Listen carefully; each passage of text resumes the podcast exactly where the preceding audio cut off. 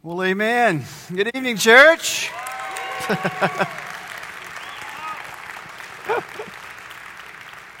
Aaron did do a good job, didn't he? Way to go, man. That was awesome. Well, man, it is good to be back in Sin City, Las Vegas, Nevada. That always sounds funny to say that, doesn't it? It is good to be back in Sin City, but it is. I want to say hello to you, and uh, it's great to be here. Great to see some familiar faces. Uh, and it's great to see some brand new faces. If you're a brand new face around and uh, you're wondering who is that guy, well, I'll tell you real quick. My name is Mike Lauren, and uh, God allowed me to be a part of a team that planted this church almost 12 years ago. And uh, this place will always have a very special place in my heart, my family's heart. And it really is a joy to be back here and to see what God is doing here. And I want to say a big congratulations to you guys for a couple things.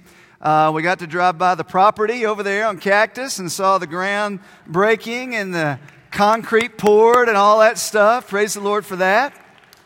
And I've been talking to Joe and Ben about Boulder City, good things going on out there. So just a lot happening uh, here in Las Vegas. And folks are asking me two questions, so I'm just going to go ahead and answer those questions really quick to make it easy. First question is How is Tennessee? Because if you don't know, God has called my family to pastor Tri Cities Baptist Church in Tennessee. And I just want to tell you, we absolutely love where we are. Uh, God has humbled us by letting us be at a fabulous church uh, there in the Upper East Tennessee area, just a church that's alive with the activity of God. And we really have to pinch ourselves sometimes and say, Does God really let us do something that we love so much? So we're exactly where we're supposed to be. But uh, we're, we're who we are really because of what God did in our lives at this church and through you. So we love you. We love what God has done here. And that's, that's kind of the first question folks ask How are you doing? Second question, what they really want to know is Did Jennifer come with you? Yes, my wife is here. She's out there somewhere. Where is she? Wave so everybody. My sweet wife is here. Everybody's like, yeah, we're really glad you're here, Pastor Mike, but where's your wife? We're, we really want to see her. So she's here. Our kids are doing great, our three kids, and they're home back in Tennessee with grandparents, which is a huge blessing there. So uh, it's a joy to be with you guys tonight. So let's take a look at God's Word. How does that sound? Let me ask you to take the Bible and turn. And if you guys have been at Hope for a while, you're probably going to chuckle when I say the book that I want you to turn to. But turn to the Gospel of John, if you will chapter 8. And if you're new and have no idea why they're laughing, that's because at the beginning of this church, many, many years ago, we took five years to walk through the Gospel of John. So we're going to revisit a couple verses here. So find your place in John chapter 7. I said chapter 8, but turn to John chapter 7, verse 38.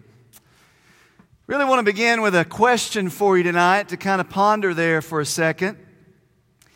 That's this question uh, Why is it and you guys can just be very honest in your own heart here and kind of answer this before the Lord, but why is it in our lives that so often there's a gap? There is a large gap that exists between what we read on the pages of this book and the life that we really live out on a day in and day out basis. Y'all ever wonder that? You know, there's some passages that you'll read and you'll come across these passages and you'll read those and you'll become so excited. And then, if you're real honest, you'll look at what the Bible says of the kind of life that we could be living as Jesus followers. And then you're real honest and you take an assessment of the life that we are living out on a day in and day out basis, and you realize there's a huge gap between the two. Or maybe you hear a preacher kind of waxing eloquent, or you know another brother or sister in Christ, and you, you look at what God may be doing in their life, or you, or you hear a message and you go, God, I see that, and I think that could be my life. And, but what I'm experiencing on a day in and day out basis is just very different from that. For example, you read a verse like this, 2 Timothy 1 7. I'm just going to read this to you. You don't have to look there. But Paul says, You have not received a spirit of fear but of power and of love and of self control. And you read that verse and you go, man, as a believer, I've received a spirit of power. But if I look at my life, and I was real honest, and we took the spiritual, you know, the face, the church face off, and we said, My life, to be real honest, is probably characterized by more something like fear than power. Or, Pastor Mike, if I were real honest, it's not characterized by the love that God is talking about there. That supernatural love, that, man, I read about it. I hear about it, but on a day in and day out basis, that's just not what I'm experiencing. Or self control, or, or, or we read Philippians 4 6, you know that one. Be anxious for nothing, right? Oh, and everything through prayer and supplication, let your requests be made known to God. And the, and the what's the next word? Peace of God. And we read that and we think the peace of God will surround my heart and my mind in Christ Jesus. My life can be characterized by supernatural peace regardless of the circumstances. But then we step back and we look at our day in and day out life that we're living and we say, that's not really what characterizes my life. I wish it were. Why is that? Well, Jesus makes a statement here in John chapter 7 that's very compelling for us tonight. I want us to take a look at that. John chapter 7, beginning of verse 38. Jesus makes one of those statements. He makes one of those statements that you hear it and we read it and you, you go, Lord, I, I believe that's true. I know it's in your word, but I wish that were really more true in my life.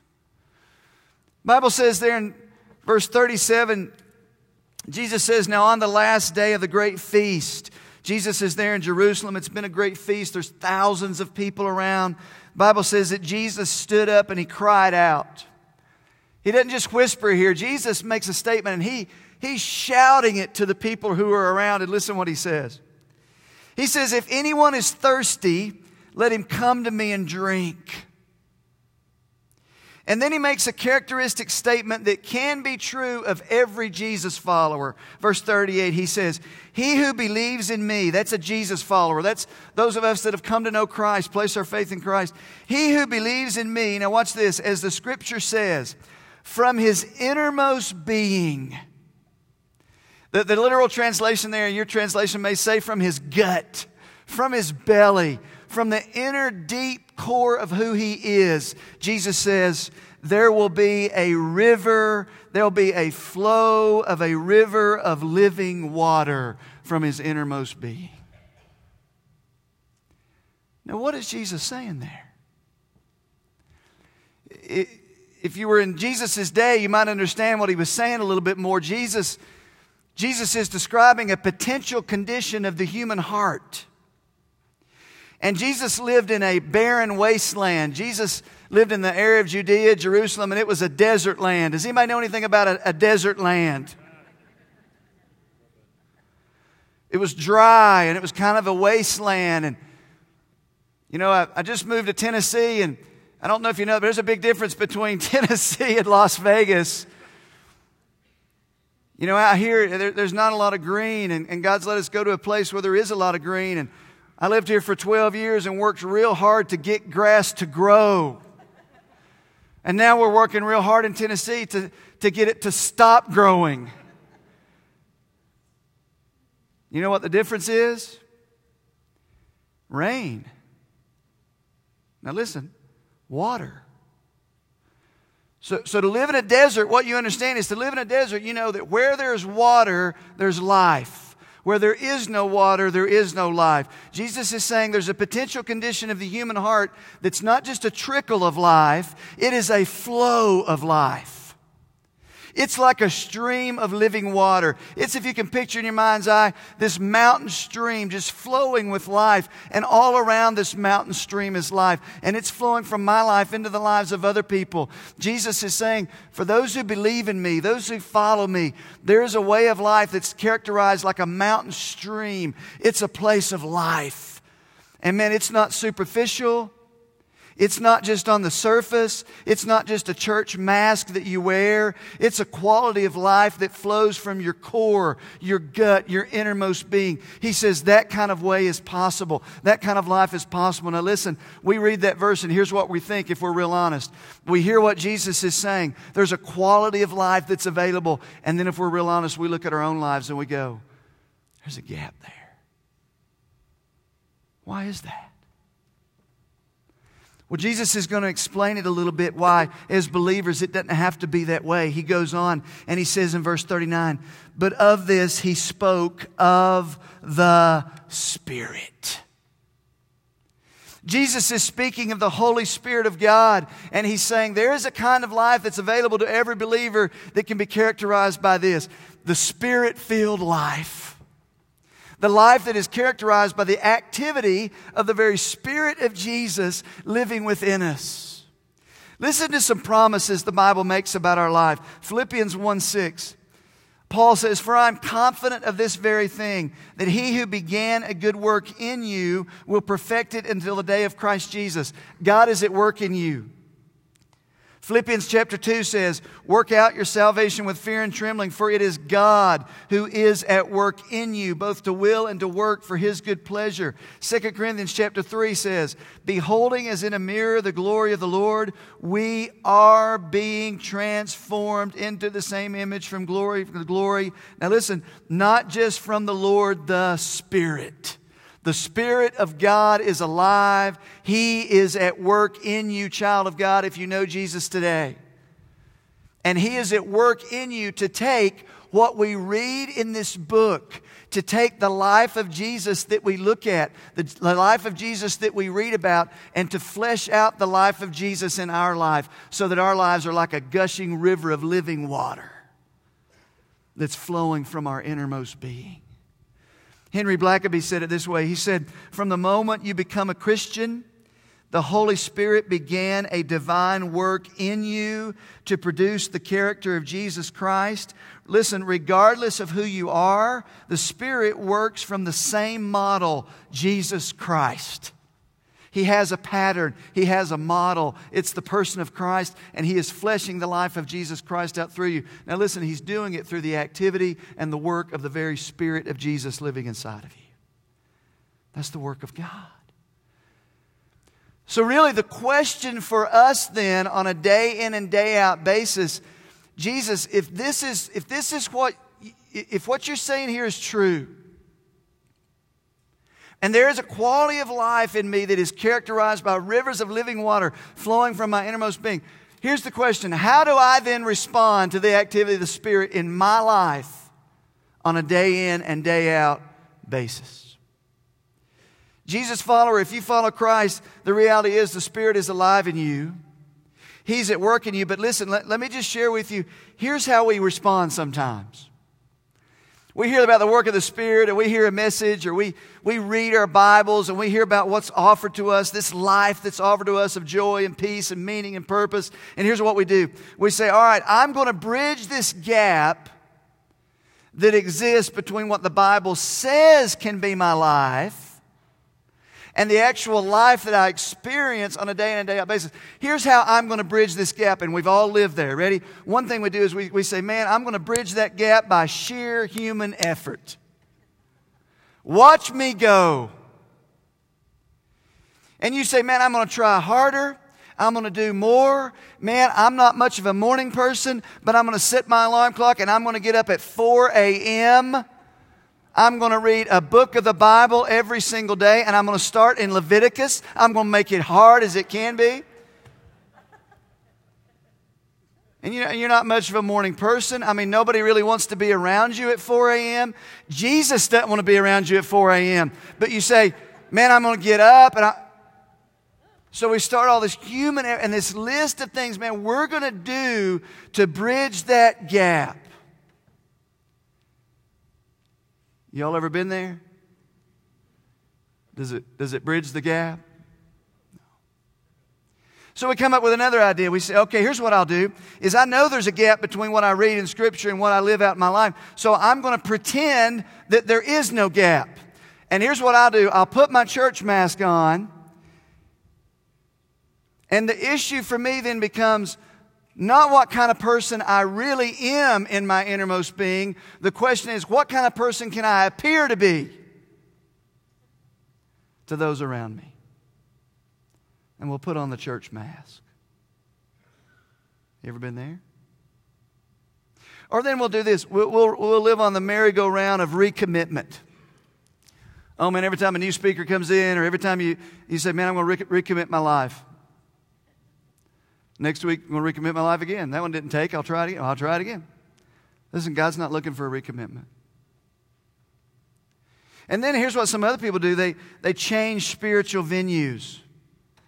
They say, man, the, the gap is not getting any closer between what I read is possible in this book and my life, so I know what I'll do. I'll just change churches. This church is not working for me. I'll find another one.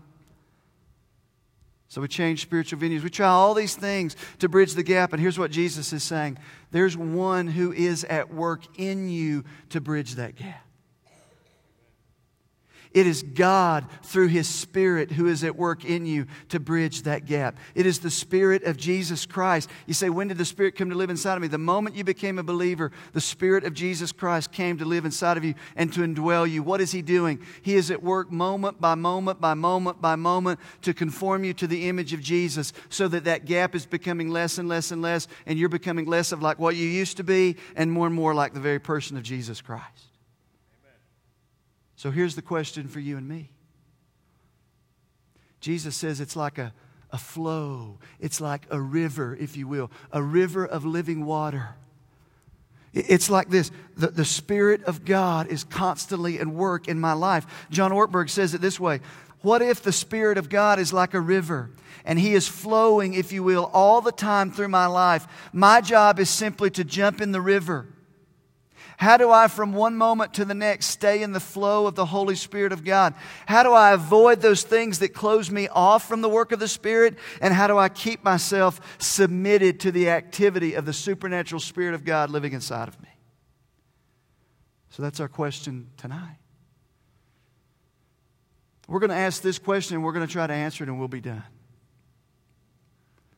The question is this How do you and how do I relate to the activity of the Spirit of God in my life, moment to moment to moment to moment to moment. Okay? And I'm going to give you three ways we relate to the activity of the Holy Spirit. Two of them is the way we don't want to re- relate to Him. And then the other one is how we do relate to the Spirit of God in our life. Okay, let me give you these. How do we relate to the Holy Spirit? You can write these down. We're kind of going unplugged tonight. We don't have a PowerPoint or anything like that, so you're just going to have to listen to me, all right? I'm going to give you these. How do we relate to the Holy Spirit? Number one, we quench the activity of the Spirit of God. You can write this verse down. We won't take the time to look it up. 1 Thessalonians chapter 5 verse 19 says this Paul speaking to the church at Thessalonica he says do not in other words you don't want to do this don't quench the activity of the Spirit. Do not quench the Spirit, Paul says.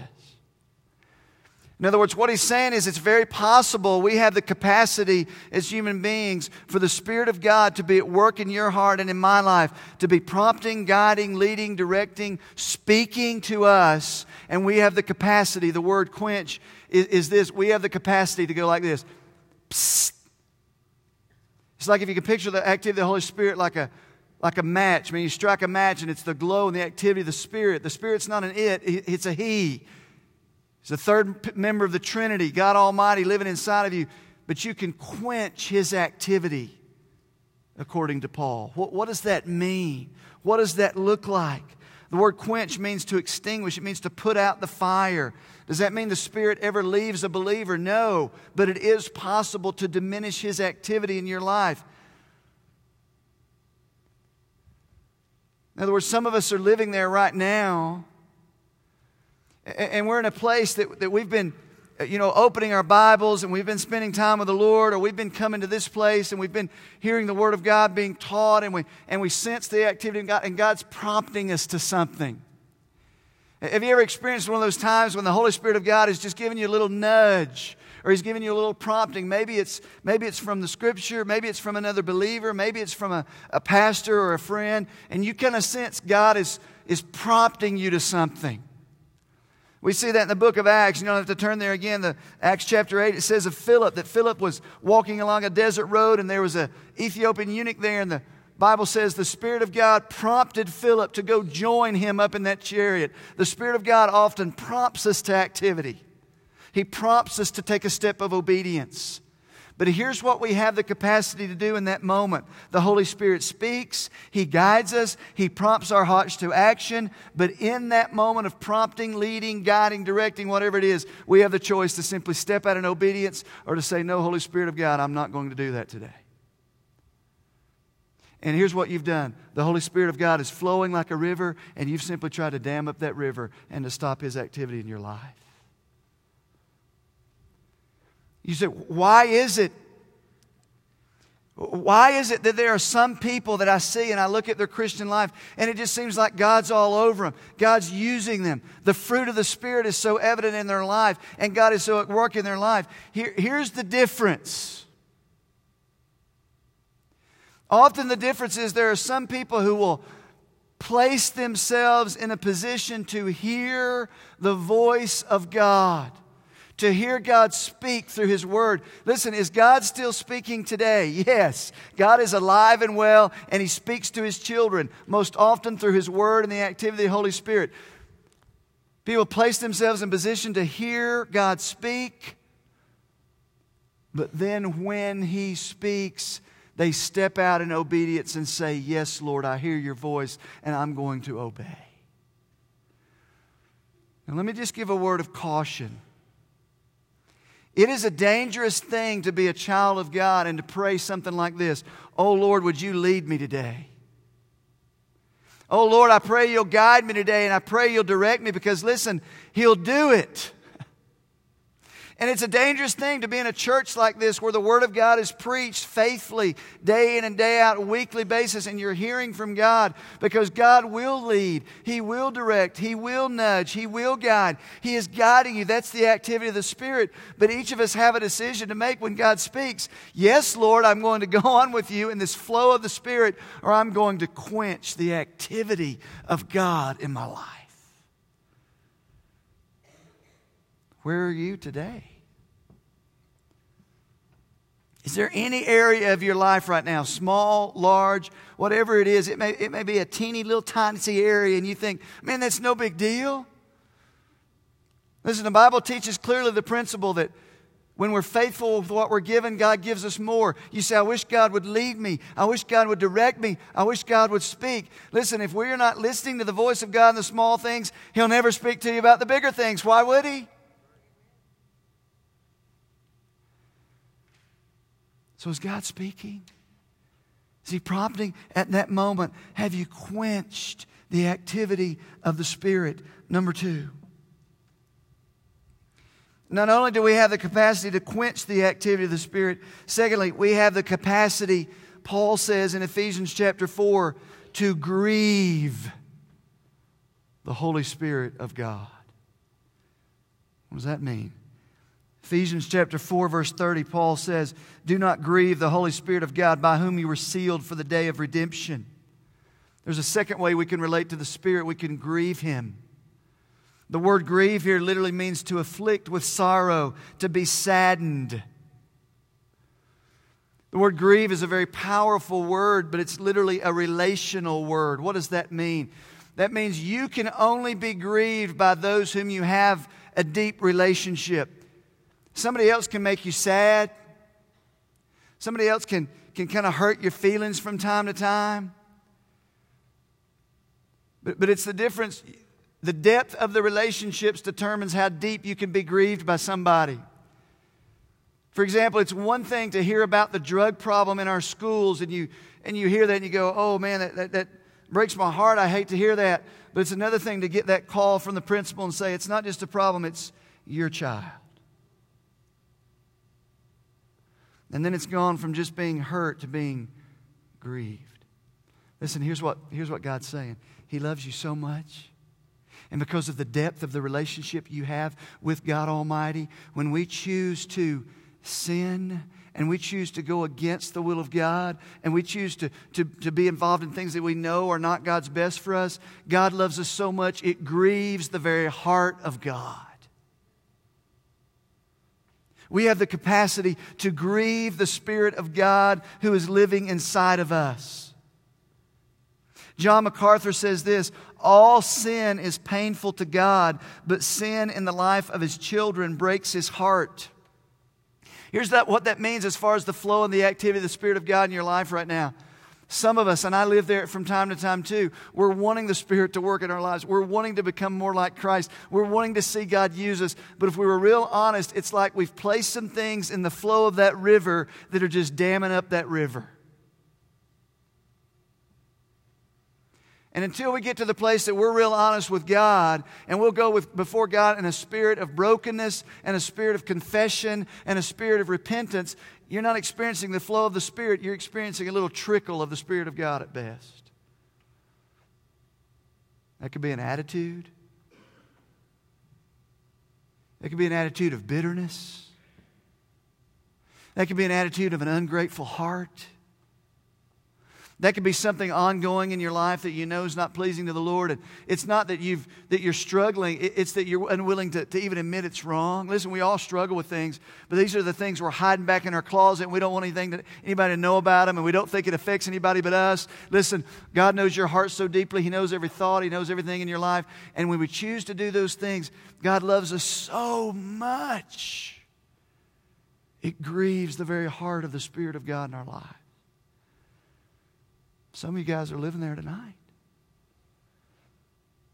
Listen, I think one of the things that grieves the heart of God more than anything in our lives is when we respond to His activity with unbelief.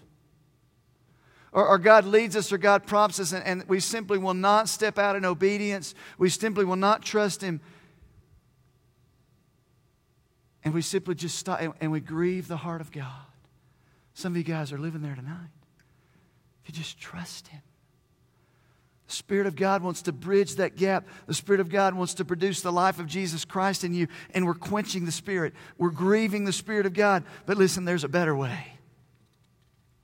Jesus says there's a better way. He says, from our innermost being, we can experience the flow of the activity of the Spirit of Jesus Christ in our life. What does that look like? Here's your third option.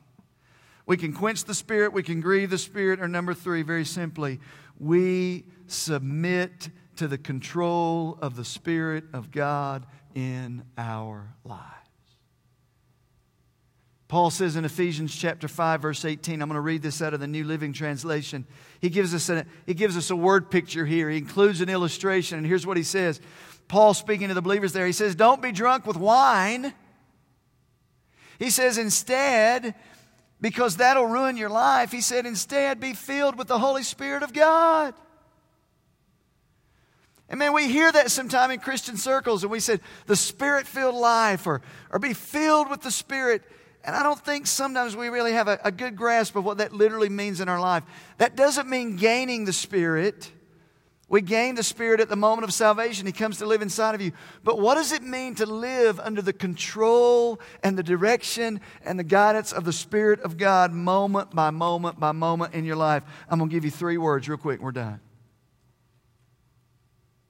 Paul says, Do not be drunk with wine, but be filled with the Spirit. The first word is influence. See, Paul uses this illustration because I'm not in any way saying that any of you all have ever experienced this, okay? But it's possible if if I were to go out of here tonight and you know it is Vegas, right? And I go down on the strip and my wife and I go down, we go to this restaurant and we we drink a little bit too much alcohol and we get a little tipsy, you know, and pretty soon that alcohol is going to be what? Controlling us. Right? It's going to be guiding our decisions. It's going to be guiding our reactions. It's going to be guiding the way we talk, the way we walk. It's going to be guiding the way we act because we have placed ourselves under the influence of alcohol. Paul says, listen, child of God, you don't have to be under the influence of anything but the Spirit of Jesus. He is prompting, He is guiding, He is leading. The question for you tonight, right now, on a day in and day out basis, who is the greatest influence in your life? Or what is influencing your life? What is influencing your attitudes? Is it your situation? Is it your job? Is it your spouse? Is it things that aren't going right? Is it your present circumstances? What you're doing is you're letting something else control your life when, when the Bible says, listen, submit yourself to the control of the Spirit of God in your life. Don't let alcohol or anything else for that matter be in charge. The Spirit of God wants to guide and lead and prompt your life. You say, what does that look like? Colossians 3:16 says, "Let the word of Christ richly dwell within you." How does the Spirit of God control us? Practically speaking, we place ourselves where we can hear from the Spirit of God on a regular day by day basis. We're in the Word of God, and the Spirit speaks, and we submit and we listen to His guidance. John MacArthur again said, practically speaking, the spirit filled life is a matter of hearing God's voice and obeying what He says. It's not some euphoric, ecstatic experience where we're slain in the spirit or we go through some. It's simply hearing the voice of God on a moment by moment basis, or, or, being so filled with the Word of God that at that moment of decision about our finances, or a moment of decision about our family, or that moment of decision about our future, who's the major influence in our life? Paul says, let it be the Spirit of God. He wants to bridge that gap for you to have that kind of life that He promises. First word is influence, second word is decision. Paul says, Be filled with the Spirit. It's an imperative, it's a command, it's a choice. And at moments, moments of decision throughout your day to speak that word or not speak that word, to help that person or not help that person, to share the gospel or not share the gospel, to turn it over to God or to try to walk in anxiety and fear. Those moment by moment, second by second decisions. Either to submit to the control of the Spirit or just bear it on your own, walk in the flesh. That's our two choices. And then the third word is simply this moment by moment. Moment by moment. See, basically, living in the Spirit and walking in the power of the Spirit of God is this. To be filled with the Spirit is a moment by moment, day by day decision to submit every area of our lives to greater and greater control of the Spirit of God who lives within us. Listen, living the kind of life that Jesus promises is not us getting more of the Spirit, it's the Spirit of God getting more of us and having greater and greater and greater and greater control of every area of our lives. See that? So, for you, child of God, tonight, who's that influence in your life? That flow of the Spirit in your life is, is there something that's damming up the flow of the Spirit?